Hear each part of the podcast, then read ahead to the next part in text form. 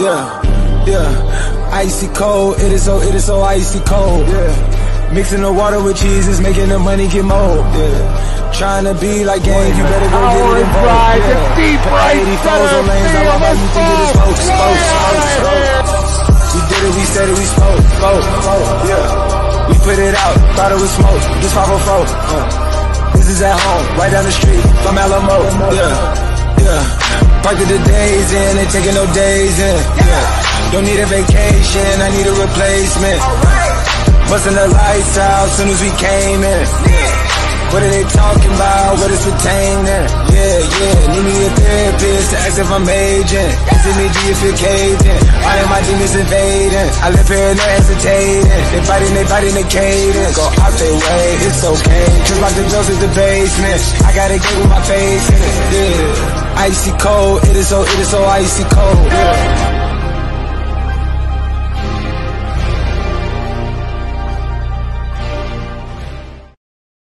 What is going on, everybody? Happy Monday night to you and yours. Welcome to an all-new edition of Chips and Dish here on the All About the Birds Network / the AAT Sports Network. Remember, we are rebranding.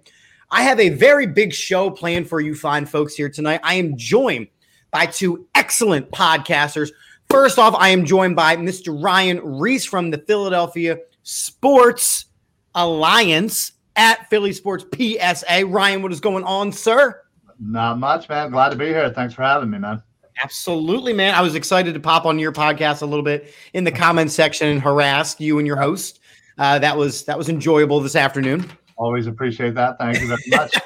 Not a problem. We are also joined by Mr. Eric Helwig from the Bring in the Backups podcast. Welcome, Eric. Welcome to the East Coast. I know you were traveling. Welcome. Thanks for having me, brother. Excited to be talking Philly sports. You know, Eagles football's in a good place when your highlight package includes the starting quarterback fumbling. Yes, it does. It does include that. Yeah. And it's so exciting that you're here because bringing the backups, I mean, to me, it's like all about backup players. Gee, what was the big Eagles news over the weekend? It's Minshew mania, brother. Oh, you brought in the big backup guy to talk about Gardner Minshew, which I am very qualified to talk about. Yeah, listen, I must ask you a lot of questions this fine evening, so I'm going to continue doing that. And while you think about some of your thoughts, we're going to mull it over. I'm going to pay some bills real quick. See, I'm already all about the puns, the mullet. Here we go. Adam says, what's up? Yes, I know the Phillies are winning as we do. So, gentlemen, one thing I have to clue you in on is whenever I do a live show on Monday night, if it's the Phillies, if it's the Sixers, if it's the Flyers, they always win. So I have been required to do certain shows on Monday night just so we get our wins. Currently, the Phillies are up. We don't talk about it, but it's happening. Jason checking in. Great guest. Yes. Speaking of backups, the greatest backup of all time, Mr. Shane Falco, because winners want the ball. And Adam, we're going to get to your question in a second. Real quick, let's pay some bills. Statement Games, fun free twist on fantasy sports. Link in the bio. Check it out. Oddsjam.com. Use their arbitrage calculator to not lose money. Link in the bio. Check it out. All new designs in the AATbirds.com shop. Make sure you're checking out the all new designs, including the AAT Sports Network. We are rebranding, and that is all available for you in the shop. 99jersey.com. That's where, of course, we get this jersey. Use the code AATBirds20 for a 20% discount. Manscaped.com. I know this is Eric's personal favorite. Your balls will thank you. Use the code AATBirds for 20% off and free shipping. And we are also sponsored by La Terrain Luxury Watches.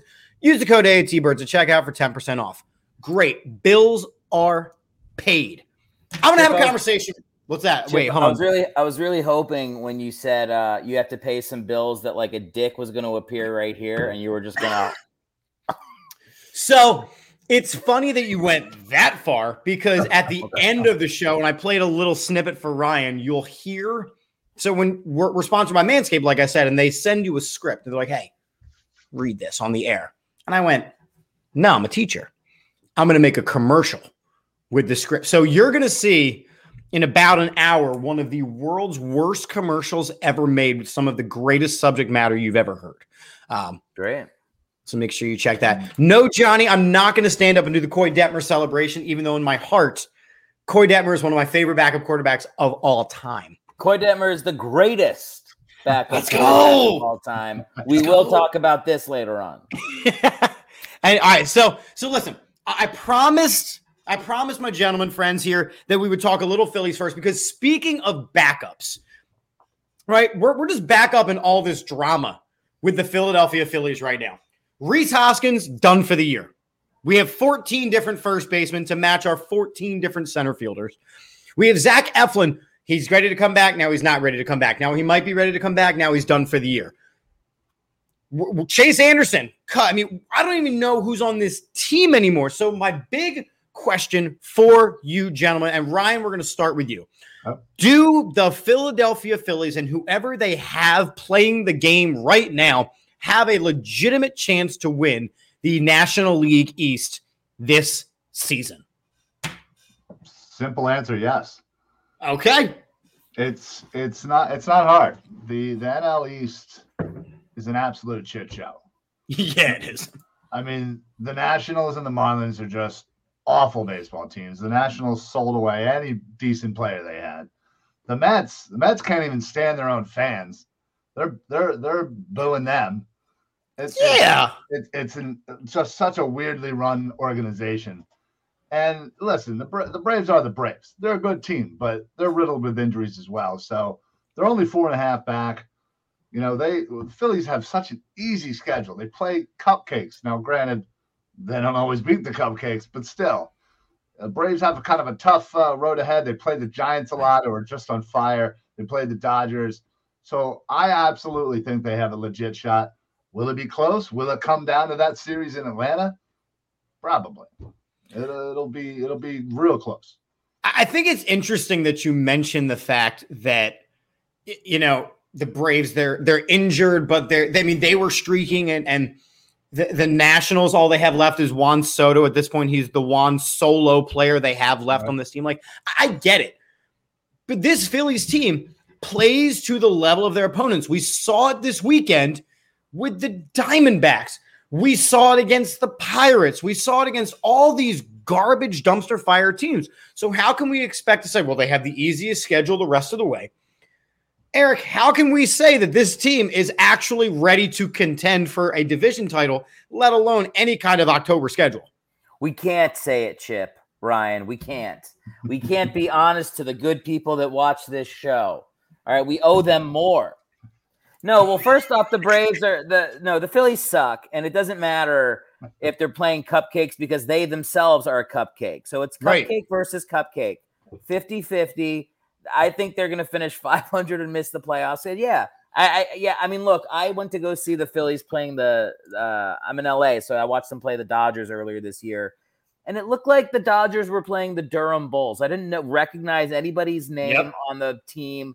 It's like the injuries have been – I don't know what's up. Like, I don't know if the Phillies, like, training staff is like Joaquin Phoenix and the Master, and they're just poisoning their best players every year.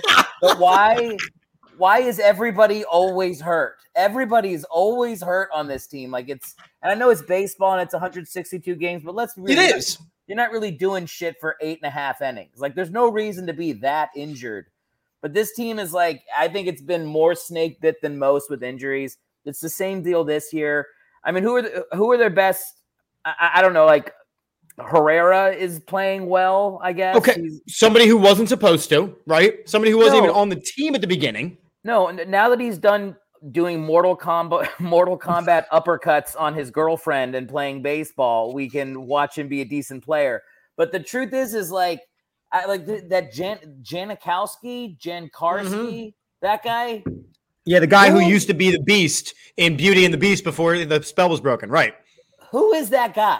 Why is that guy there? Like, there's got to be other players that they could bring in. It's like I don't know what's going on. Look, I love the Phillies, but you know, until they go back to their vintage hats, their vintage colors, I feel like, and not the pajama ones they wear now.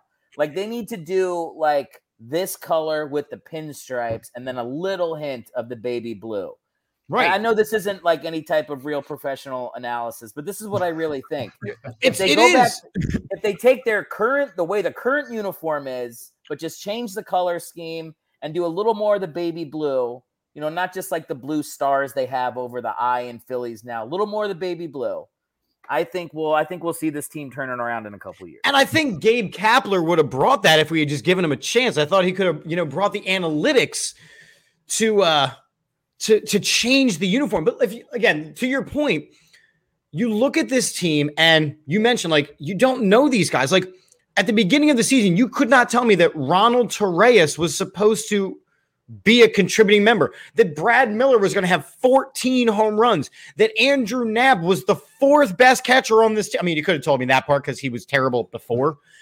You don't even know who pitches for this team anymore. The bullpen. I mean, I think the problem with this Phillies team, beyond the fact that there's zero consistency, beyond the fact that they decided to borrow the Philadelphia Eagles training staff and all of their successes, because like Adam said, the Philadelphia athletic trainers are the worst in the entire world. You have seen it with the Sixers. You've seen it with the Flyers. You've seen it with the Eagles. Now you're seeing it with the Phillies. You can't stay healthy. And as Adam is saying right here, right, it's not a good scenario when ESPN talks about the Iron Pigs and not the Phillies. And yes, they do play down to their competition. Look, Bryce Harper is an exceptional talent, but he has not played like the $200 million Bryce Harper.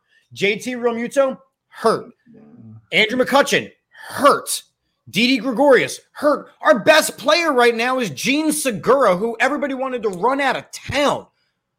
So they are consistently inconsistent. Even Aaron Nola, and if you gentlemen do not know my feelings on Aaron Nola, it's very clear. He is not an ace. Aaron Nola is not an ace. I am tired of that word. So he had the exceptional start, which Girardi blew the ending of. Goes to his next game, and I said flat out, within his next 2 to 3 starts, he would have a dud. He comes out firing. He's got 5, 6 strikeouts. He's doing great. Doesn't get out of the 5th inning. Aaron Nola is not an ace because he is consistently inconsistent. Zach Wheeler, tough game tonight. To start, has locked it in. I don't understand how this team can win the division against a Braves team that even with injuries is streaking and playing pretty well. But if they win the division, they're done in the first series. Whoever the wild card team is, they're going to knock them out. Ryan, you're shaking your head. You're nodding.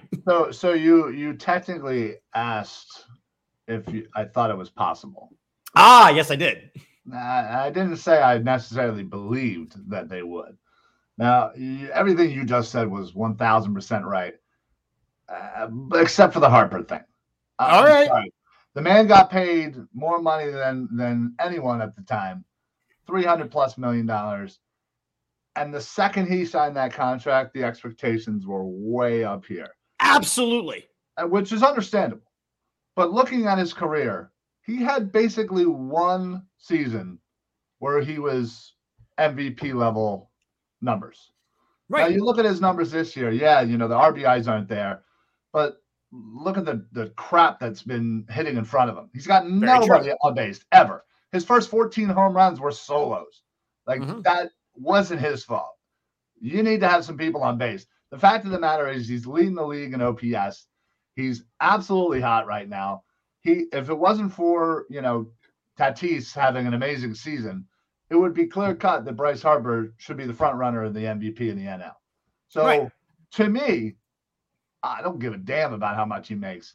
The man's playing in an all-star MVP caliber season right now. And if it wasn't for him, we'd be Washington. We'd be the Marlins right now. You know, right.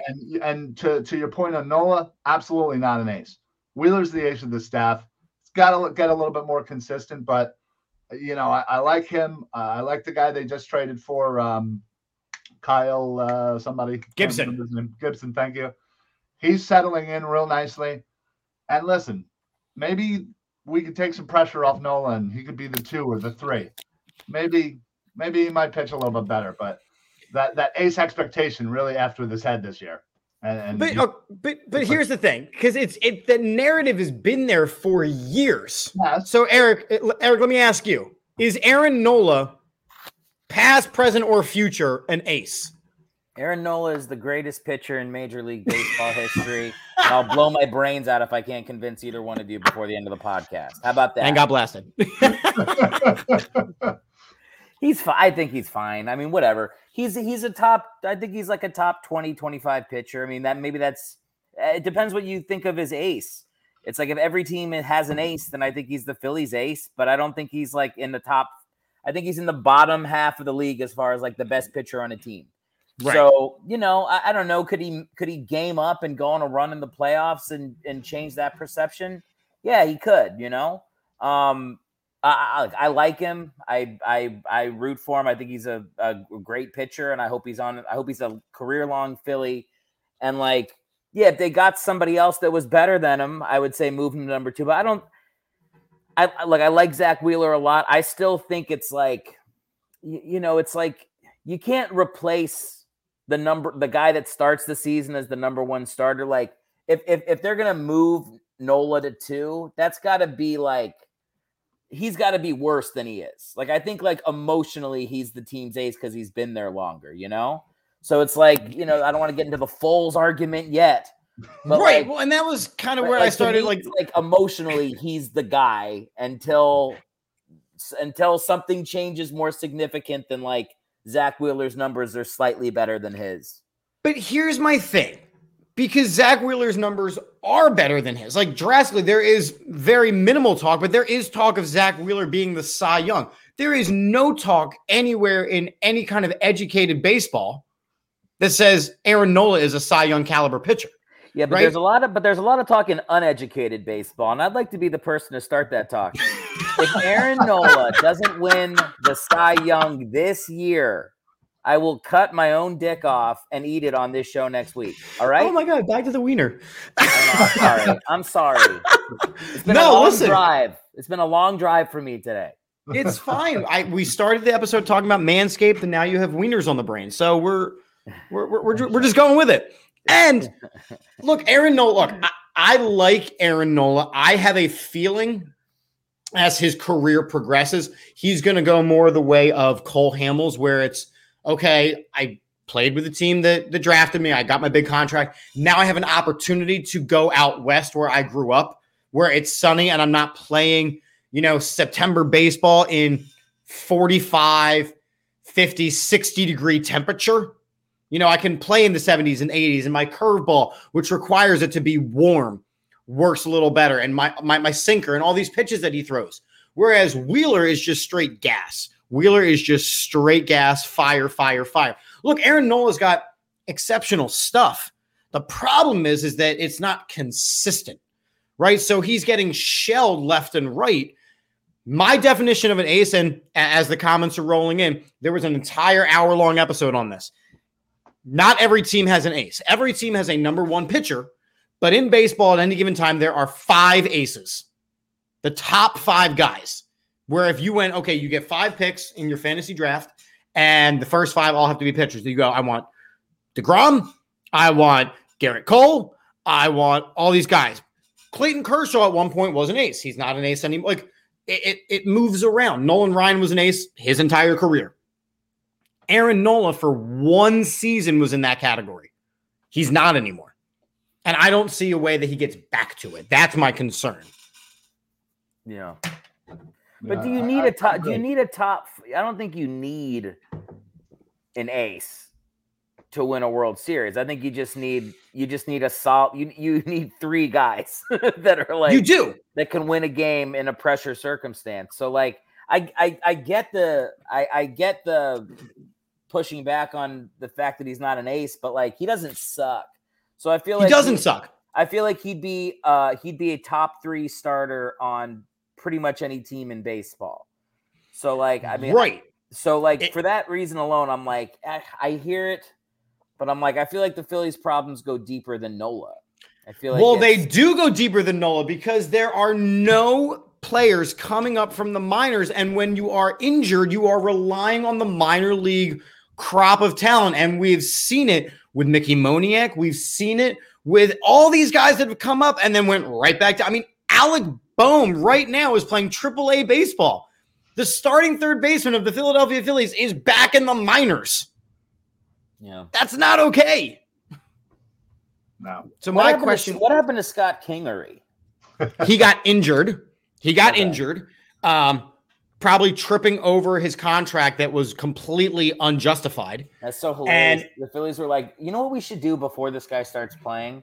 Mm-hmm. What if we give him a 30-year contract for $1 million a year and just see how much he thinks he sucks? Right. Let's do that. Like, I suck. I'll take that contract. He's like, and you know what I'll do? I can go. Okay. I can go attempt to play shortstop, and I'll fuck that up. Then I can go attempt to play second base. I'm going to fuck that up. I'm going to go attempt to play center field. I'm going to fuck that up. Third base? You need a third baseman? I can suck at third base for you too. Hey, anywhere else? I learned to throw a curveball back in the second grade. I can throw a curveball and get, like, there is nothing that Scott Kingery does well. But is that the point? If we put him on the waivers and everyone was, the entire Major League Baseball was like, nah, that's you, friends. Was that his fault though? Did he want to do that, or did they do that to him? But they're doing the same thing with Luke Williams. They do that to everybody. If you don't fit exactly into one spot, and heck, even if you do, they move you around. They've done it countless of times, and they've ruined countless of people. Yeah. I cannot stand the thought process of this organization, the lack of intelligence for the minor league system. You know, you bring somebody up, and then, they don't do well. Let's move them back down. Let's bring them back up. Let's move them back down. Listen, this season wasn't a World Series year, right? So why on paper it was on the sales ads it was on we're the best team in the NL East it was, and the fool me once, shame on me, fool me twice, all that nonsense it was. Well, that's their own fault then for thinking that highly of themselves, because it wasn't. They had an incomplete team, and I just don't understand. You know, they did it with Spencer Howard before they traded him. They've been doing it. He's terrible.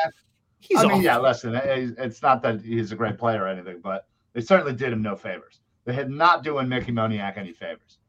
Just bring the kid up, let him play. Let him figure it out. If he sucks, he sucks, and you move on. Don't wait. Don't give me 3 years of this guy going up and down and up and down and then going, I don't know what happened. He's just not consistent. Because you're not consistent with them. It happens too often. And we saw it with Gabe Kapler and him trying to change things around too much. And the people in Philadelphia going, whoa, Gabe Kapler. This isn't how we do things. And we ran him out of town. And now he's got, 80-plus wins out in San Francisco. Here's my last question about the Phillies. If the Philadelphia Phillies, because they were in first place, because they do have these absolute studs on the team, if they don't end up winning the National League East, should and will Joe Girardi be fired? No, I think they won't. I think they'll at least give him another year. Okay. I just don't see how he's fitting in here. He has no handle on his pitching staff. He doesn't know when to keep guys in. He doesn't know when to go to his bullpen. Every move he makes, it's the wrong move. Mm-hmm. It really is. So, listen, and people try to defend him and say, he's just not a pitching guy. Well, he's not doing other things well, as all around. So, right. Honestly, I'm not one to usually pull a trigger on firing a guy, but he's clearly not the guy. Why waste another season? Eric, what say you? If Ruben Amaro is available, I say we bring him back and we give him. He is active on Twitter. He's very active on Twitter. Yeah. Very. I'd say we either we let him go. I don't know enough about baseball. I say whatever Ryan said. That was the thing I was going to say. There you go. Perfect. There you go. Jason Ryan says Ruben is available. Ryan seemed to have his thoughts together. So, he did. They were very well lined up, and Matt here says, hi, we're going to give you Metallica. It happens every once in a while. It's just pure luck. All right, well, to go then from the nice, clear conversation about the Phillies that we just had, we'll segue easily. First, we'll talk about the dumpster fire that is the Mets, and we'll transition into the dumpster fire that is Minshew Mania, brother. Real quick, the New York Mets fans are booing them so loudly every time they screw something up that the Mets players have started basically thumbs downing the fans every time they do something right. This is happening right now in New York. It is my favorite story because I hate the Mets, right? I hate the Mets. But if you're a player, you do understand that your salary and the players they can put around, players like Lindor, are directly correlated to how many tickets you sell. So if you shit all over the fans, they'll want to stop coming. Yeah. It's also the most Philadelphia thing I've ever seen. I love it. I have respect. I have respect for a team that can boo their own fans. You know, like I went to a lot of games at the Vet when I was a kid, and I never saw the Phillies do that back, and there were plenty of bad teams that they were being booed very loudly by me, and I was 8. So I kind of love it. I'll also say I lived in New York for 11 years. I don't have a hatred for the Mets. Like, the Mets have never been good enough for me to hate them. I hated Atlanta because of course. Yeah, so like my hatred goes to them. The Mets, I'm like, yeah, they suck worse than us and have for like most of my life. Right. So I kind of have a little soft spot. You know, that little apple comes up when they hit a home run. They got the Shake Shack out in center field. They got a nice setup there. I like the blue and the orange, you know. Mr. Met is a giant oversized baseball hat. I mean, they're the best minor league baseball team in the Major League Baseball. Well, what's worse is Mets fans are like, we got the best mascot in baseball. It's like, nah, bro, you don't. All right. You really don't. Hold up, because I get to be an expert on this conversation because I was a mascot for 7 years. 3 years in high school, 4 years in college. And I was actually picked by Mr. Dave Raymond, the original Philly fanatic himself, to be my college's mascot. Oh, ain't nobody better in all of sports, not just baseball, than the Philly fanatic. Yeah. Mr. Met can go lick up. I mean, look, a couple more years of gritty, and he'll have something to say. But as far as I'm concerned, that's number one, number two. Boom, boom. It's like 1A, 1B, but it's close. It's closer than it should be because the fanatic was far and above everybody else, and then gritty just shot right to the top. Well, because he looks like many people that kind of live in Northeast Philly, and Northeast Philly is pretty big with their hockey, so it's kind of like, you know, that's what I'm talking about. No, he looks like my night terrors if I've been doing meth for 5 weeks. He looks insane. The first time I saw a picture of his face, I thought someone was acid into my drink. He's crazy looking, but it's a good example of you have to lean into what you are. Like when they were like, should we make him ugly? They were like, yes, make him the ugliest thing that's ever been seen. And it's like, that's what is unique about him is like, they're not even give him lazy eyes, give him the fanatic pooch. He definitely doesn't wear pants. They didn't even try to make him palatable to a child. I love that. And meanwhile, my 7-year-old is going to be gritty for Halloween. Of course. Because look at what the Wizards did. They named themselves the Wizards. I remember, I was in D.C. as a kid, and the names, they tried to, name it for children, you know? After they were the Bullets. Which they should have stayed, by the way, because that's what the city was known for, you know? It's the perfect name. I'm not trying to be an asshole. They're like, we have too many shootings. I'm like, well, then that's why you're the Bullets. It's literally perfect. So... But no, when you pander, it's like pandering. Right. To have a team called the Wizards to try to get more kids to like your team. Flyers did the absolute opposite. They were told to make a mascot. And they said, you know what, NHL? Fuck you. We're going to make the worst mascot possible. And you. Just embraced by the city. And everyone's going to fucking love him. Yeah, it's great. It's great. Pushing kids and stuff. It's great. It's so perfect for the city. And it is such a fuck you to the idea of a mascot to make it that atrocious looking. And I laugh hard every time I see him. It's so great. And I feel bad that other cities don't get that experience. Right. And the thing that I love the most about it is like he catapulted to national and international recognition so quickly. Like I see Matt's comment here, like I'm waiting on the Kraken mascot because I can't wait for the Seattle Kraken. I'm so excited for that. Again, talk about like you're Seattle, you're basically underwater. You're either the Kraken or the submarines. Like you had two choices there.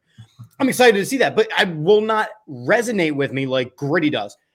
Everyone knows what Gritty looks like because he catapulted up. The Philly Fanatic, same way. Like Matt says, we have two mascots who have been in lawsuits, but two mascots who are internationally recognized. Yeah. That's fantastic. Yeah.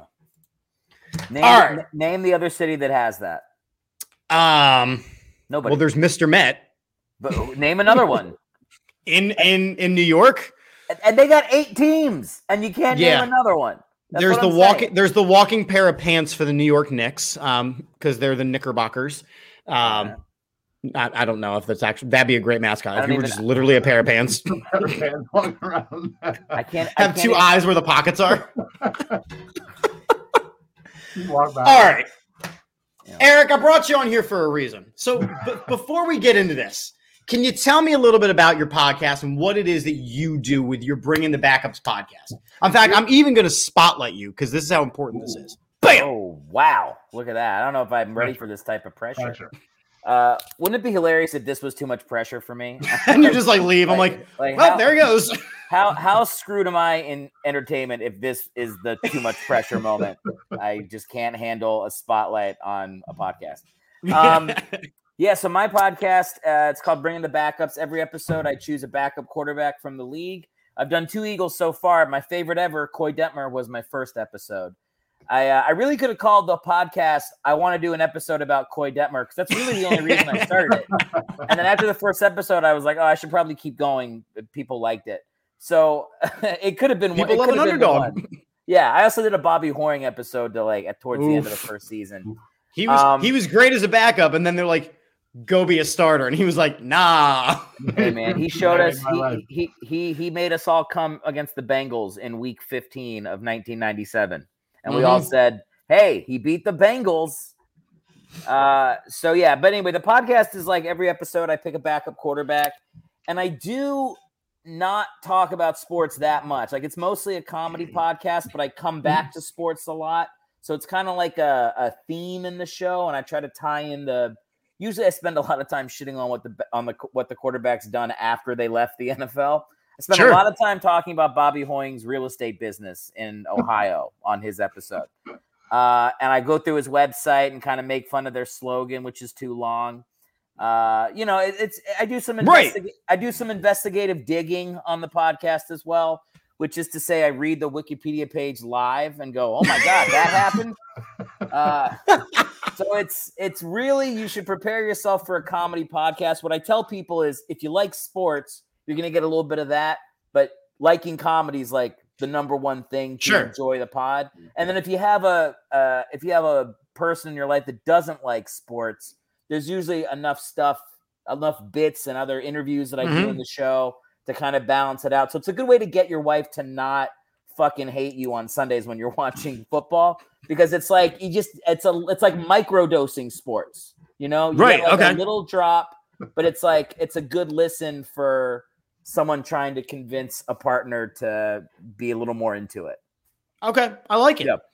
Well, so I kind of love that. And the reason why I was like, listen, I follow your stuff. I've listened to your stuff. It is hysterical. The Philadelphia Eagles, as they like to do, brought in some drama in the backup quarterback position once again. This is the city that is now famous for having built a statue for a backup quarterback who won a Super Bowl, and then they traded him to Jack. I mean, they ripped off Jacksonville. He shatters his elbow. They pawn him off on the Bears. I mean, we have gotten more Nick Foles. The fact that we as Philadelphians really believe in this whole underdog story now, where every backup quarterback on the roster is going to be great, unless you're Nick Sudfeld. Well, Chip, you left off the most important part of that Nick Foles statue part. Is they built the statue while Carson Wentz was still on the team. That's the part where you're like, it's one thing to have a statue of a backup quarterback. It's another thing to do it when that backup and the starter are still on the same fucking team, which is what they did. It's truly like, it's a level of like self-sabotage that should be written down and studied in history. I mean, and right near the inscription, there'll be a big ass statue of Nick Foles calling a play. It would be like if my wife erected a statue of the last dude she was banging in our kitchen, and I had to walk by it every day while I'm trying to get a sandwich. Even if I'm the most progressive dude in the world, eventually I'm gonna stub my toe on it and be like, "You couldn't throw a cloth over it." I gotta stare this motherfucker in the face every day. It's insane. It's truly like a lack of understanding of human nature to put somebody in a position. And look, Carson Wentz is, let's be real, like in football terms, he's a pussy, which is to say, he's pretty soft mentally and physically. But this is what when I say I mean like a million times tougher than me, you, or Ryan. But for a football player, huge pussy, and like. Which it's important to say, would kick my ass in real life. I would tap out very quickly in a fight. Strong man, sure. I'm sure. But like nobody, with the exception of like some Michael Jordan level psycho, would respond well to that situation. And they kind of babied Carson Wentz in a way after that Super Bowl where they set him up to be like that. Like if they'd won the Super Bowl and gone like, you know what? Carson's the backup. Nick Foles is the starter. You know what would have happened the next season? They would have been like 500 in week 11. Foles would have gotten injured or benched, and Wentz could have come in and been the hero and gotten his little confidence boost and done what Foles did. A statue right next to it. Exactly. But instead they were like, he's our starter no matter what. Like literally as they were winning the Super Bowl, they said that. And you're like, well, why? Dude, it's so offensive to like, the competitive nature of a football player to be like, you just won the Super Bowl with this guy, but we're going to go back to the guy that was playing. It's what the Ravens did when they were like, hey, we won with Trent Dilfer. Imagine what we'll do with Elvis Gerbach. You know what you'll do? You won't go back to the playoffs the next season, which is what happened. Yeah, Elvis and the Ravens left the playoff building because that, I mean, look, that's not even a name I remember. That's how you know Eric does really good at this backup quarterback podcast, because Elvis Gerbach didn't even register on my internal mental Richter scale. I haven't heard that name in probably 12, 14 years. Good God. No. They brought him in to replace a Super Bowl winning quarterback. It's like, I don't know, like I'm not some great athlete, but when I play pickup basketball and my team wins, we get to play again. We run it back, and it's like, yeah, I'm sure they could replace the fat white guy point guard that can't dribble with somebody better, but I just won, so I get to go again. So it's the treatment of that Foles-Wentz situation is like, yeah, the Eagles have quarterback drama, but so much of it is self-inflicted. Like it doesn't need to be that way. It's pretty simple. Who's winning? They play. You go with the hot hand. You go with the hand that got you there. So, all right. So Ryan, let me ask you this, right? We went into this season. We signed. Obviously, Jalen Hurts was just going to be given the job. Yeah. Then they go ahead and they sign Joe Flacco, and they put in all these incentives to say, well, if you play X amount of plays, you will get X amount of dollars. Yeah. So Joe Flacco goes, yeah, I'm coming in here to compete for the starter. And everyone knew that Joe Flacco was never going to be the starter. And then they go out and they sign Nick Mullins, who Kyle Shanahan went around and said multiple times, oh, man, we're really lucky. We have all these starting caliber quarterbacks.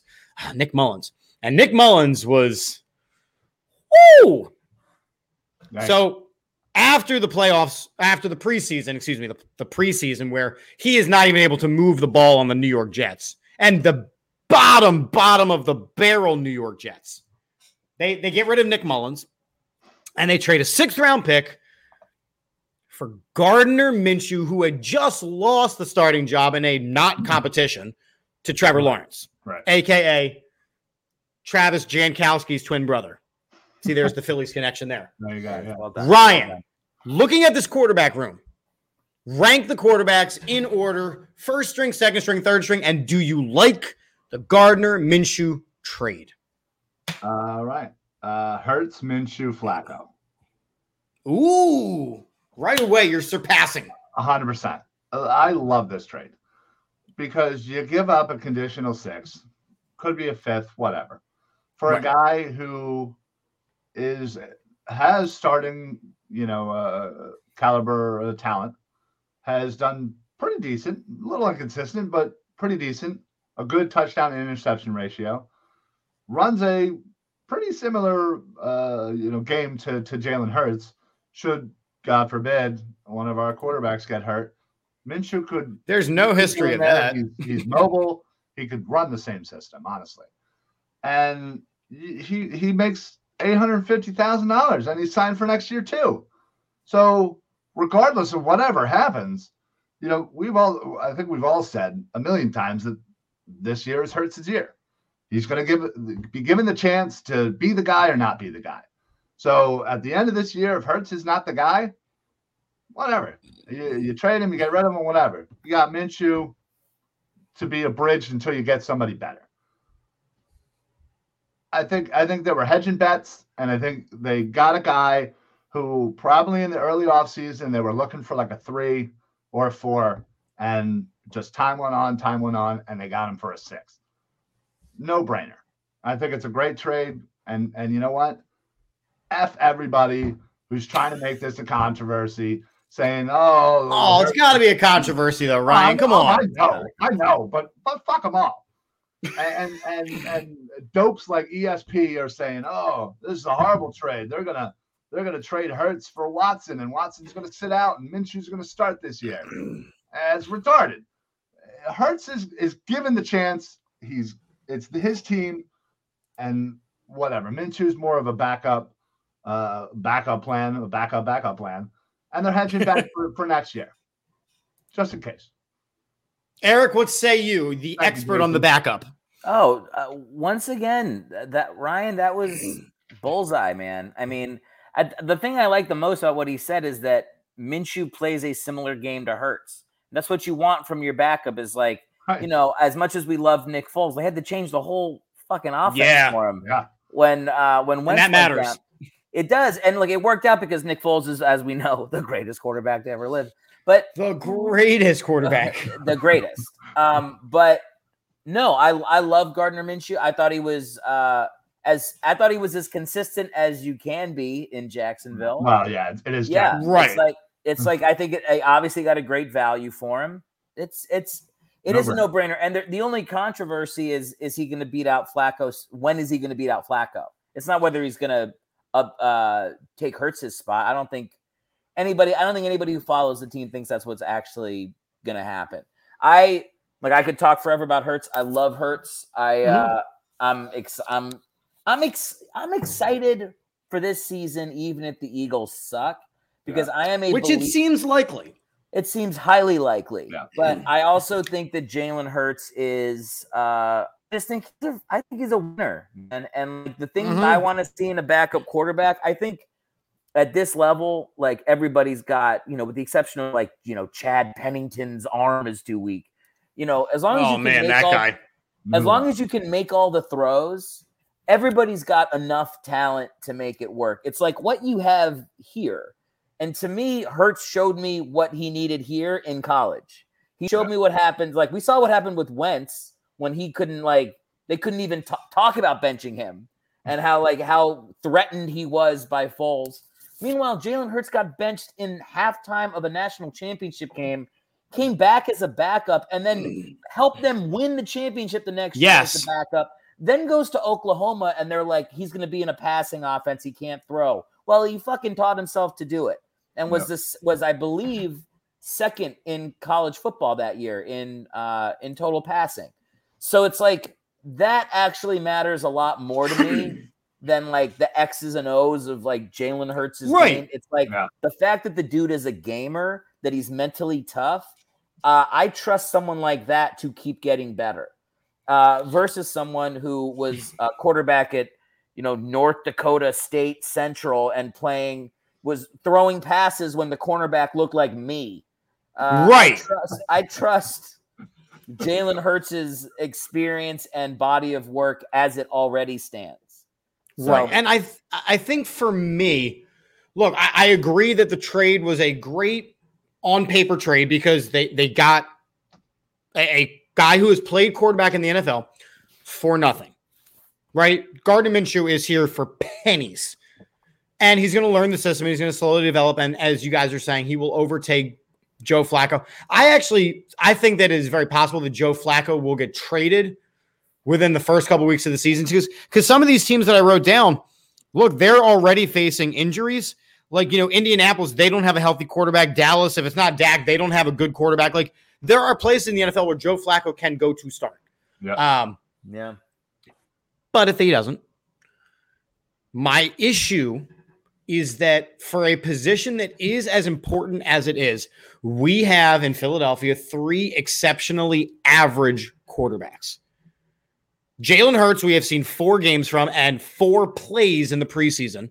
We have no idea what he is, and he's going to be giving the keys to the kingdom because he played well during joint practices.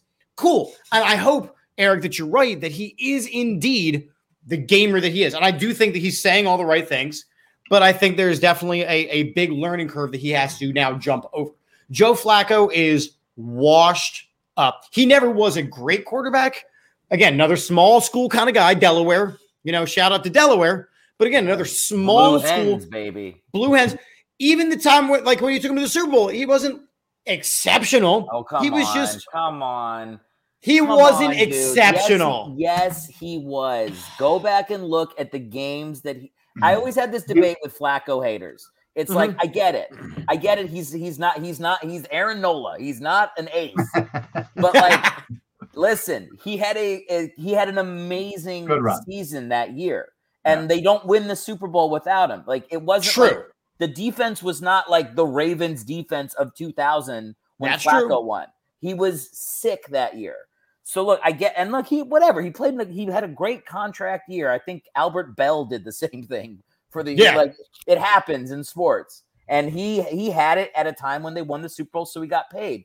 But like, look, I think what's crazy about what you're saying is that you're saying you think he'll get traded to another team to start. That means that the league values Flacco more than they value Minshew, which I do not. I think Gardner Minshew would be a much better quarterback for any of those teams you mentioned that are in need of a starter right now. So I'd be very surprised if Flacco doesn't stay on the Eagles. But maybe you're right. Maybe the concern is not the conventional thing. So the concern is that you have to look at where each of these players are in their career. Gardner Minshew is at the beginning of his career. Joe Flacco is at the tail end. So if you trade him to a Dallas because Dak is hurt, you know Dak is still the quarterback when he gets back. Flacco will simply move to the side. If you trade him in Indianapolis, you know Carson Wentz is the guy. When Carson Wentz gets back, they'll move Flacco to the side. So that's where the Minshew versus Flacco thing matters. Simply where the other quarterbacks who are the franchise quarterbacks are in their careers compared to where Flacco is. Yeah, I just really don't understand why Jacksonville even traded him at this point. Like, why? I don't either, because who's their backup? Right, like, well, right. Who knows? I'm looking it up while you speak. Some bum, but like, still, look, why wouldn't you just wait a couple of games? Somebody's ultimately gonna get hurt, and you have this guy right here. You can get your third or your fourth. You trade him away. Boom, everybody's happy. Ryan, you ready for this? It's Trevor Lawrence, C.J. Beathard, or C.J. Beathard, however you prefer to say it. Yep. I'm going to go with Beathard from the quarterback-loaded San Francisco 49ers. Yeah. And then Jake Luton. Jake who? Jake Luton from Washington. Is he from Washington? Oh, yeah. I believe so. Luton. Either way, Gardner Minshew is better than all of them. Oh, yeah. Oregon State. Okay. Close enough. I knew some liberal bastion. He was born in Washington. If that was what we were thinking of. Oh, that must have been what I meant. Half credit. Yeah. But again, like, yeah. The point is now Flacco is going to be that guy. Obviously, you're not going to get that high of a value for him. But when somebody gets hurt, hey, I have Flacco. He's not doing anything. Here, take him off our hands for you know, a fifth or sixth round pick. We'll get that pick back. And you basically just traded Minshew for Flacco. Like, that's a win-win for me. My issue will be the divisive. So, again, we know in Philadelphia we like to get divisive over our backup quarterbacks. So already there is the division between, you know, we were 50-50. Joe Flacco and Jalen Hurts, one of these guys. Well, and you can actually add a third category, people who still want Carson Wentz or who are buying Indianapolis Colts jerseys but rooting for the Eagles. Now it's divided. Now there's a fourth. Before you add that fourth? Okay, so there's a fifth. Go ahead. Who's your fourth? So the fourth. Nick Foles. Who am I kidding? There's no that genius. And there are many of them out there who are saying we should trade for Nick Foles. Yeah, you have one of those on your show right now. No. Listen, I know you're a comedian, but there's no way you're about to drop this. But again, then the divisive group going, well, shoot, Gardner Minshew should start now. Look at him. He's got that money. He looks like me. No matter what, there is not a clear-cut answer of who should be the starting quarterback. All right, can I ask Eric, you guys an honest question? Can I ask you an honest question? Sure. If the Eagles traded for Nick Foles right now, let's say they traded like a sixth-round pick. And Nick Foles came and started every game this season, and they went 3-13. Wouldn't it be kind of fun? Just be honest. Wouldn't it? I know we don't like to see the team, but wouldn't you have a little bit of fun? Those 3 wins, wouldn't those feel a little extra special? You're smiling because you know it's true. I'm smiling because I'm comparing it. I'm smiling because I'm comparing it to that relationship that you're in for all those years, and then you guys break up, and then like, you know, summer rolls around again. Then you go, you're like, summer comes and ends, and then go back to school, and then you see the girl again, and you're like, do we want to give this another shot? But it's not the same. But here's the thing. Yes, but it's not like it was a bad relationship. This isn't some chick where you were having great sex and she was chasing you around with a knife for the other 23 hours of the day. Okay? That's actually a good relationship. He wants us to fight. You got to do what you got to do. I do like to live dangerously. He won the fucking Super Bowl. And then the next season came in, was what, 2-2 as a starter. Wentz came back in. Wentz got hurt again. And then he won a playoff game. I know he didn't play great against the Bears, but he fucking was rocking the shit down in New Orleans. And they're going in for the game-winning score. Fucking jelly hands, Alshon Jeffrey, running a 40 dash twice as slow as me, drops a pass on the 10-yard line. I mean, what else do we want from Foles? I'm sorry. Like, yes, bring him back. Why did we break up? Sometimes he's only good here. He's only good here. You look at his entire bring him back here. He set astronomical numbers his first tour of duty when he had Chip Kelly as a coach. Then he goes to the Rams and just almost fails out of the league. He comes back here. He wins a goddamn Super Bowl. He goes to Jacksonville. He's terrible. He goes to Chicago. He loses the job. I mean, why not? Dude, I hugged my father in the streets of Philadelphia. I don't need to make an argument bigger than that. I hugged my own father. We don't hug often. It was a big moment. Nick Foles, bring him back, baby. Bring him back. Look, how can you ever move forward? Jalen Hurts is allegedly the future. It's the same reason why all these sports radio. I want Nick Foles I'm going to take back what Eric said. Okay. Jalen Hurts is mentally capable to handle something like that. Agreed. Listen, Nick Foles most likely is not coming back, but he's not coming back because as Matt says, we have to move forward. We have to move forward. I love going on podcasts and ruining them with this issue. No, this is not ruining. It's great. Ryan, what's your point though? No, I mean, I'm just saying Hurts wouldn't be able to handle it. He wouldn't be soft like Wentz and go cry about it and then get benched and blah, blah, blah. Never talk to the media again. Hurts is fine, man. He has been through some shit. He's gone here. He's gone there. He doesn't say shit. He does his job. He gets an opportunity. He takes advantage. He can handle it. 1,000. More than anything. And Eric, I hear you. I hear what you want in your heart and in your soul. More than anything, I want Nick Foles to get traded to Indianapolis. Oh, yeah, that would be great. That would be really fun. I love that. I kind of need it. That was so fun. When I read that story and I saw his press conference where he was like, please, please take me. I started laughing so hard. I started laughing so hard at the idea of Nick Foles just following Carson Wentz everywhere he goes for the rest of his life. Like if Carson Wentz gets personal Jason. If Carson Wentz gets a job at Subway, I want Nick Foles to become the manager. I want Nick Foles to haunt him forever. And I remember I was watching like ESPN, that fucking dumpster fire. And it was Dan Orlovsky was like getting real mad at whoever they were talking to about. Two guys were saying Eagles should bring back Foles. And okay, I just wished I could have been a commentator because I remember Orlovsky was just like, why? And I would have been like, right, because it's hilarious. Because we're all gonna die. You'll sell tickets.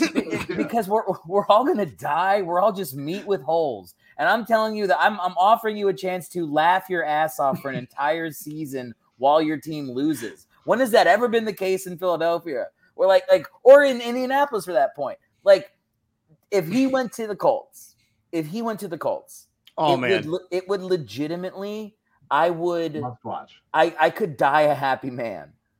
Yeah, I would too. Thinking of the conversation Carson Wentz is having with the mounted deer head in his own house, the anger he's spewing in the shower to himself, it would be perfect.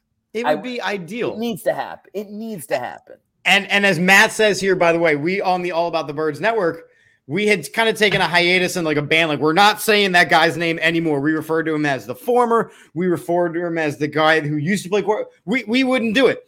We're talking about quarterbacks here. Like, I'm okay with doing this because if we're going to spend a whole like 40 minutes talking about Nick Foles, we're going to talk about how much I want him to haunt Carson Wentz's every waking moment at this point. It's hysterical. I'd watch every single Indianapolis. I'd be a season ticket holder. I might actually buy season tickets. I would move to Indianapolis. I would change my name to Colt. They mentioned Koy Detmer in the comments before. I do want to talk about him. Talk about Koy Detmer. Well, what do you guys remember? Because I know everything about him. So you guys start. I love Koy Detmer because I remember his brother Ty. Like, well, I started watching I want to say the 1998 playoff game against the Lions. Like, that's when I really started watching football. Again, so I was born in 86. I started like when I was maybe even younger. But I remember that game. And I remember the Rodney Peets and all those guys. And I remember Ty Detmer, and he was okay. And I remember these guys. Koy Detmer comes in. He is unkempt. He has this humongous just mug, this mug on his face, right? He was one of the last guys that I remember as a quarterback that was the holder for extra points. I miss that. I miss that so much because that added an extra element to your special teams trickery. And then I remember the elbow. He is playing out of his ever-loving mind, and then his elbow gets bent so far back he can actually wrap it around his head 2 to 3 times, and my friend was never the same. I love Koy Detmer and his pickup truck that he would drive, even though he had a little bit more money than that. He also did like that little, like he had that his leg kick, like he was getting bamboo shoots stuck up his nose. He's the legs are going. Exactly what I remember is him holding his elbow and kicking like a 4-year-old. But you know what else? I love Koy Detmer, so I watched every full game on YouTube that he ever played. He did that kick like 3 different times. Like he did it once against the Patriots in '98, where he was like hurt, and then like he came out 5 seconds later and threw a touchdown. So he's a little bit of a drama queen with that. Sure, I love it. But the dislocated elbow is incredibly painful. It was grotesque.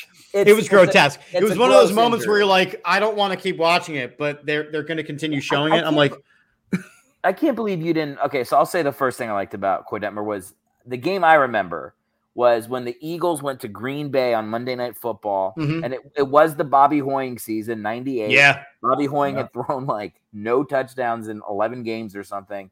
And the first game, they were like, okay, we're done with Bobby Hoying. They went to some other guy. He sucked. He got hurt.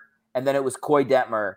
And this is like the year the Packers, I think they went to the Super Bowl. I can't remember. Yeah, I think that was that year, yeah. And the Eagles lost 16-24 at Lambeau, but they were in it. And Koy Detmer was so ballsy in the game. He was like, he did like the touchdown celebration at Favre, and then Favre threw a touchdown and like did it back to Koy Detmer. And as soon as that happened, I was like, it's Brett Favre.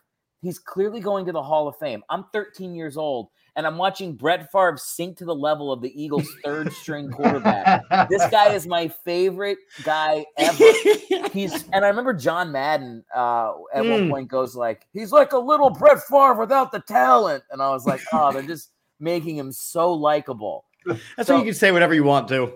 I fell in love with him after that game, and I was always rooting for him to get a shot. A chance. He played it. He had like one game against the Patriots in '99 where he threw 3 touchdowns. That was pretty sweet. And then obviously that 49ers game, like he got that chance. But after that, he never really got back into a game in a meaningful way. I don't think he ever threw a touchdown pass after that that season where he did it in San Fran. But he was just a character, man, and I've tried to get him on my podcast really hard. I've been harassing his former football players on Twitter to try to get them to to message him because he's like not really on social media, right? But I think he's like all time. To me, he's all time top 10 Eagles ever. Like he's great. He's such a legend. Yeah, dislocated is up. Ryan, what are your Koy Detmer thoughts? Honestly, yeah. I mean, I remember him. I remember that Packers game. I think he ended up throwing 2 touchdowns. Jeff Graham. That was definitely one of the first memories I have of Koy, and he was likable. He wasn't the greatest quarterback, but he was just a likable dude. And honestly, from the dreck we had leading up, like we all needed a quarterback to kind of believe in, and I think that was him. I remember there's like a highlight of like I think they played the Rams at the Vet, the game after the Packers game, and the Eagles scored 17 points, and they were like, "Hey, this guy's pretty good. We got the offense going the right way." 17 points in a game was like exciting. Well, that was big back then. Yeah, I'm looking at his Wikipedia, aka Eric's research book here. Yep, never threw another touchdown after 2002. He played 03, 04, 05 with the Eagles, only got into like he started one other game. He did not play very much after that, and then signed with the Vikings, and then got cut right away for Brooks Bollinger and Tavares Jackson and Kelly Holcomb. Yeah. So all right, well listen, there's current quarterbacks though. So I wrote a card, right? I wrote a very fancy card of the current NFL quarterback competitions. Real quick, who wins it and why, and should they win it? Are we talking week one starter here? We're talking week one starter. All right, so we'll start easy. We'll start one that's already been decided. Did they get it right? Denver, Teddy Bridgewater, Drew Locke. They have named Teddy Bridgewater the starter. Ryan, we'll start with you, then we'll go to Eric. Oh, God, does it really matter? I mean, seriously. I mean, both of those quarterbacks are not good, but they show flashes. Again, you brought in Bridgewater for a reason. You have Drew Locke, who's a young kid. I don't know. It's not like Denver's doing shit this year, so why not give Locke some more chance? So that's what I'm saying. I think they got it wrong. Okay, Eric. Teddy Bridgewater has one glove. Right, he kind of looks like Michael Jackson with right. It's white too. So that alone, I always go with the more backup-y player, and I do think that I think he counts. So I would go Bridgewater. I also The Broncos need to go back to those old uniforms they had in the 80s. I think that the Terrell. I was going to say the Terrell Davis ones. No, the ones where, like, you know, like the creamsicle. No, not creamsicle. Yes. The baby dry. Blue helmet with the Bronco, like, hiding behind the D. That was a badass uniform. If they do that, I think whatever quarterback they have will play better. Yeah, I mean, I like Drew Locke's swag. Sure. But besides that, no, we're not bringing back Tebow, Adam. You, sir, stop it. There you go, Adam. One of the winningest playoff quarterbacks in Denver history. Stop it. Tebow got railroaded in Jacksonville. Should have been the third string tight end, if you ask me. Yeah, I like how they were like, sure, come in and play. Oh, no. Hey, you know what? That block everybody hated him on. The running back still got like 7 yards. It's not like that dude made the tackle. I'm just saying. No, but it was nothing to do with Tebow. I'm just saying he got a hat on him. All right, going down to New Orleans, Mr. W finger licking Jameis Winston versus Taysom Hill. Eric, start with you. You got to go Winston because he's what's that word? A quarterback? A quarterback. Yeah. Taysom Hill is an absolute joke of a player. And the fact that when we played against them last season, they started Taysom Hill at quarterback. I was like, oh, you just want to give us a win. Thank you. Yeah. We appreciate you. Ryan, any disagreement there? No. Plus, Jameis Winston playing football is a lot more funny than the comedic factor is so much higher. Can't take away the comedic factor in these decisions. 100%. No, I think that's actually the hidden criteria that we really have to focus on. Yeah, who's that over talent? What's funny? Yeah, that's the tiebreaker. Right. Who's going to make me giggle more? Yeah. All right, in San Francisco, is it going to be Trey Lance or Jimmy Big Wiener Garoppolo? I mean, it's going. This is actually a tough one. This is a toss-up. It's going to be Garoppolo.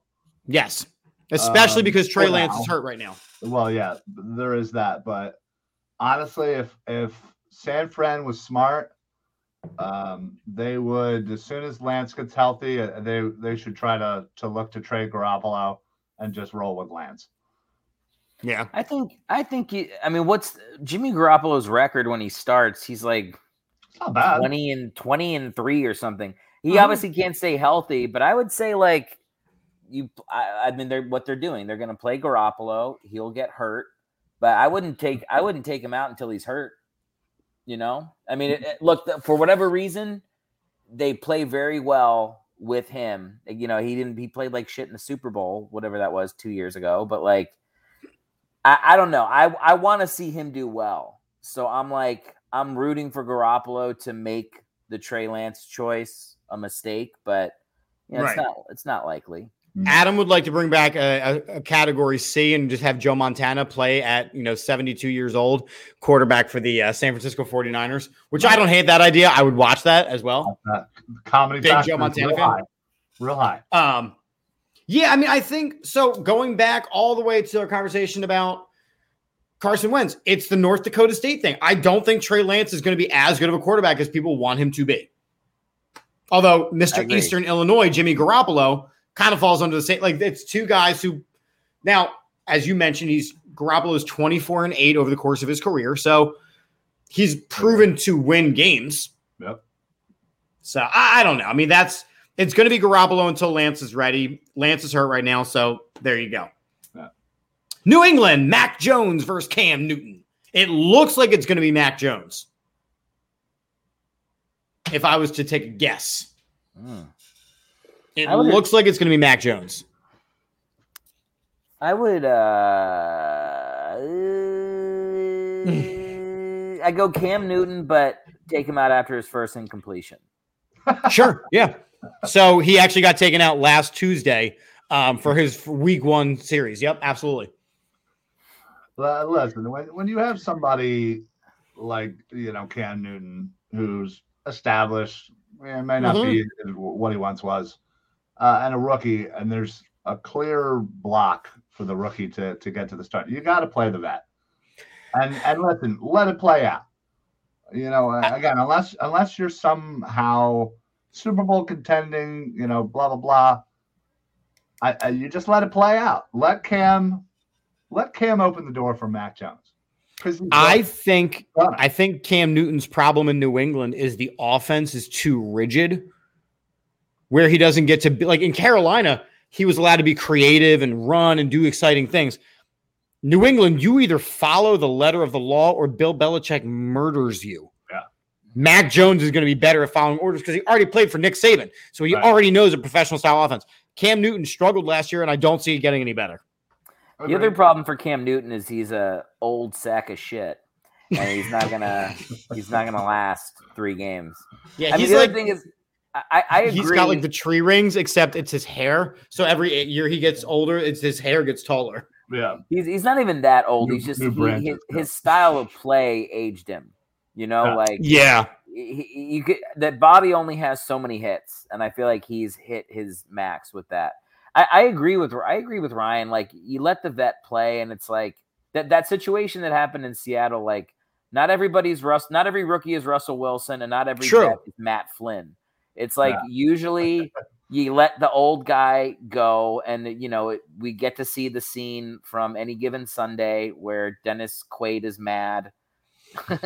Like that shatters his spine 13 different ways. That's the way of it's like wrestling where like the heel has to go, like the wrestler always has to go out losing to give up to the young guy. Like it's always the old guy's got to be on his back. Oh, I don't know anymore, and the young guy comes in, and then the old guy and the new guy get close to each other, and the new guy says thank you. But like where the audience can't see it, you know, it's like wrestling. So I think that's what's got to happen. The NFL, man, it's the best drama in the world. It is. I wrote it down here as a 3-man race in Chicago. Eric, I already feel like I know what you're going to say, but who should start in Chicago? Andy Dalton, Justin Fields, or Big Dick Nick? One man has been wronged, and we know who that man is. Now, if you talk about a guy that I think has a likelihood to get traded to a team that needs a starter, it's Andy Dalton. I don't know. Totally. Yeah. Over Foles. Because he was promised a starting job. Andy Dalton was promised the Chicago starting job. Yeah, but then Justin Fields, and he looks good. And change. Right. Please name for me the successful Ohio State quarterbacks in the history of the NFL. Craig Wentzel. Jim Bob McPooper Pants. Bobby Hoying. But no, he was. Yeah. That's how I know you're a comedian. Nothing but that's a joke that's now cycled back all the way. I mean, and I always say like you need one quarterback from Ohio State to break the narrative that no quarterback from Ohio State is good. Yeah. It might be Justin Fields. It might not be. I like Justin Fields a lot. I don't know. I like all three of those quarterbacks. So that's a loaded room. That's a good room. That's a great. And Nick Foles is your third string quarterback. Yeah, it's a loaded room. I don't know why Foles got such a short leash with Chicago. Their offensive line was a sieve last year, and he still had that game against Atlanta where he threw like 6 touchdowns in half a game. I don't know. I feel like they gave up on our boy too soon. Well, that's because they had to deal with Mitchell Trubisky in front of them. Yeah. Again, somebody else who was like, but I'm the starter. You watch what happens with the Bills. If Josh Allen goes down, I don't think that team... Mitchell Trubisky apparently is having a lot of success out there already. I'm telling you, man, like you want to talk about a dark horse to be like, fuck you to everybody. It's Mitchell Trubisky. If Josh Allen goes down, that Bills team is so... loaded. They're stacked. Yeah. Oh yeah. That could be a revenge tour. That's like Sherman's March to the Sea. He'll burn every city to the ground just for fun. Ryan, who's starting in Chicago? Again, this is one of those like is not an option, sir. Yeah. Who should be? Justin Fields. You think he's done enough as a rookie? Okay. I'm sorry, but the Red Rocket isn't enough to stop me from getting a rookie in there. He's not good enough to stop that progress. Just throw the rookie in there. Again, It's not like you guys are doing anything. So let them have it, learn, have a year, and you'll be better for it in year number two. Hey, Chip, for your next episode, you should have Ryan debate the version of himself 5 minutes ago that said the veteran should always start first. Yeah. Well, hold on now. I said if they're good enough. Come on. That's so good. That's so good. Andy Dalton should not be starting. No, he shouldn't be. He's trash. It was funny because last year, right? Either, but he's a lot better than freaking what's his face? Like, I already forgot his name. That's how inconsequential he is. It's funny because last year, looking at the quarterback room of the Dallas Cowboys, I went, wow, if Dak Prescott gets hurt, the best acquisition was Andy Dalton, a proven winner. You got a raw man. I'm not talking about bad takes. Yeah. That's a bad take. That was a bad take. Speaking of Dallas, assuming Dak Prescott, because there's been so many rumors, assuming Dak Prescott does not play because the ankle isn't healed, the shoulder is a mess, your choices are Garrett Gilbert, Cooper Rush, or Ben DiNucci. DiNucci. Nooch. Kind of sounds like a pasta I want to try. Yeah, can I have, he went to JMU, FCS quarterback. How are you not rooting for him? Yeah. I've been watching Hard Knocks because it's one of my guilty pleasures. And they're like, oh, yeah, you're going to put the sleeve on. You're going to be cool. All right, DiNucci, go out there. Throws 3 picks. He's like, "Urgh." I'm like, dude, you suck. You've always sucked. Adam would like Cooper Rush to be the starter. Sure. If Dak Prescott doesn't play, this team is doomed right away. Yeah, 100%. Yeah. That's it. And final one. Who should start, the entire Indianapolis Colts quarterback room or the injuries? Injuries. Because that team is a damn mess. Can we update that and say COVID? Man, talk about a mistake not keeping Brissett. Yep. That's like that looks so bad now. Yeah. That looks so bad now. Because now you've got Carson, who's was dealing with the foot injury, now dealing with the COVID. Jacob Eason, you've got Sam Ehlinger, who is out, and Brett Hundley is your backup. To the backup. Brett Hundley was bad in college. Yeah. He wasn't even good in college. You know, he probably has like the build. I guess. I feel like it's like old baseball where they're like, he's good looking. He looks like a football player. Yeah. He looks like a Yankee. I don't know why. He was not good in college. Not at all. All right. Listen, I want to wrap with one of these stories that just keeps getting better as you hear it. And Eric, I don't know if you've heard this because you were traveling. Ryan, I am seeing this live as we speak. So do you remember over the past weekend, there was a high school football game televised on ESPN, right? And the one team was superb and exceptional, incredible, nationally ranked. And the other team was like, oh, they told us they've got like 3 to 4 Division I talented players. We haven't found any records of that. Huh. This team was called Bishop Sycamore out of Ohio. Here's where the story is incredible. Bishop Sycamore is a made-up high school. There is no record of this high school in the entire state of Ohio, and they somehow convinced ESPN to nationally televise this team, where the guy who is the alleged head coach has an arrest warrant, an active arrest warrant out. Nice. Most of the players were junior college dropouts, and they played 2 games in 3 days under this ruse. That's awesome. What?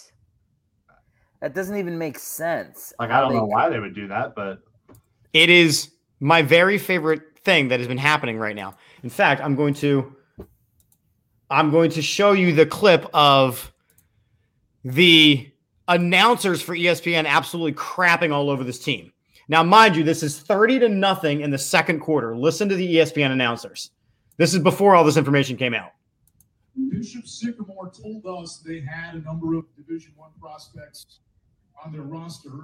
To be frank, a lot of that we could not verify.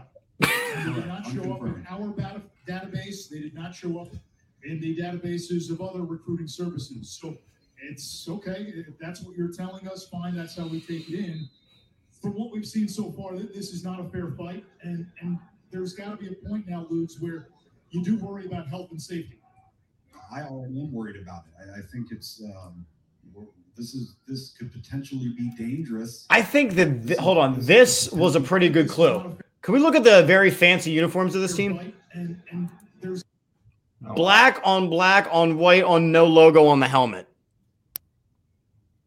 Like, why would you fake your way to play on ESPN just to get your ass kicked? I don't know, but it's exceptional.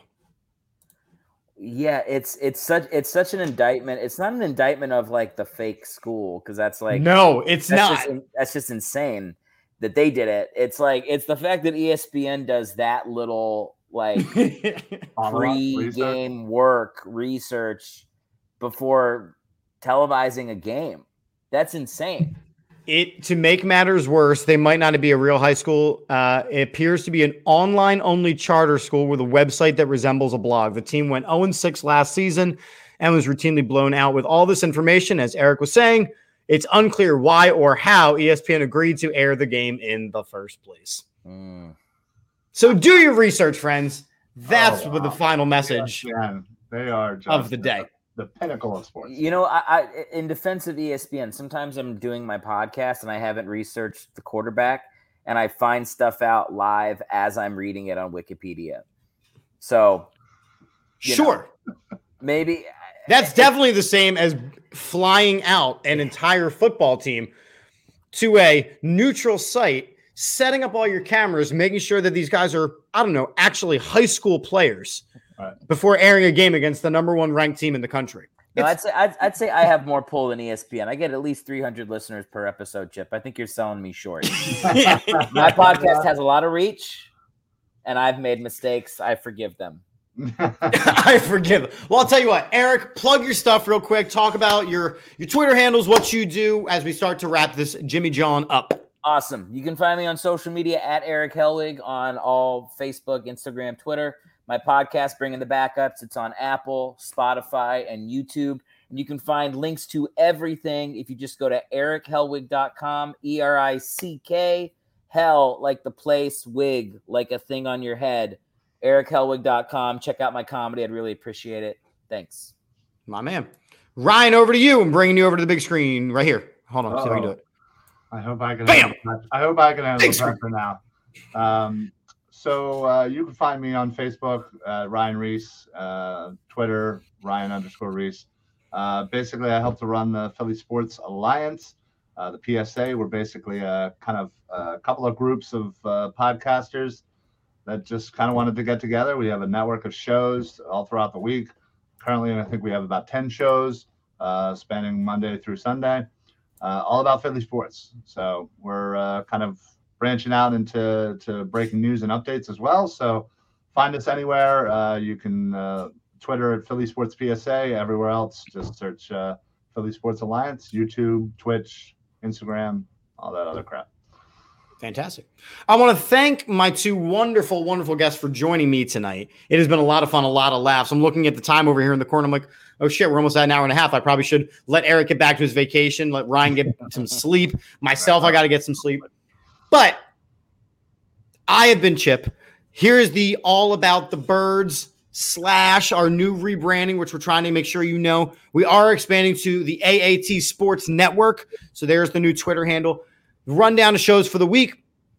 Wednesday night, we have our big All About the Birds weekly report season preview with the writing staff. So we're going to make our season predictions, our official predictions for the year. Thursday night is Across the Pitch, our union show and soccer-related things. Friday is Birds, Beers, and BS, our YouTube exclusive. Along with next week, we are starting our brand new show on Tuesday nights called Burning Bridges with former NFL player Jeremy Bridges and talking shit on whoever he feels like talking about. So that'll be Tuesday nights at 10:30.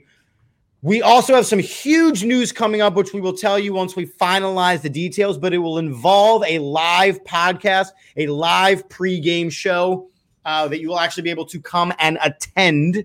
So once we get the final details on that, we will share that out. All of our sponsors are in the bio to the show, so make sure you are checking them out. Again, just real quick, 99 Jersey, oddsjam.com, Statement Games, aatbirds.com/shop, La Terrain Watches, and manscaped.com. We end every show here on the All About the Birds Network with, Go Birds. And we end every show here on a Monday night with, we're out of beer, so we're out of here. Gentlemen, again, I want to thank you for joining me. It's been a pleasure. It's been a lot of fun. Absolutely. And, Chip, are you going to let them know that I'm replacing you as host? Yes. Yes, absolutely. Any night where I don't feel like doing chips and yeah, well, any night that I don't feel like doing chips and dish, I'll be like, yo, I'm bringing in the Helwig. And they'll be like, what does that mean? And your face will just pop up. And you'll just do the Koy Detmer dance.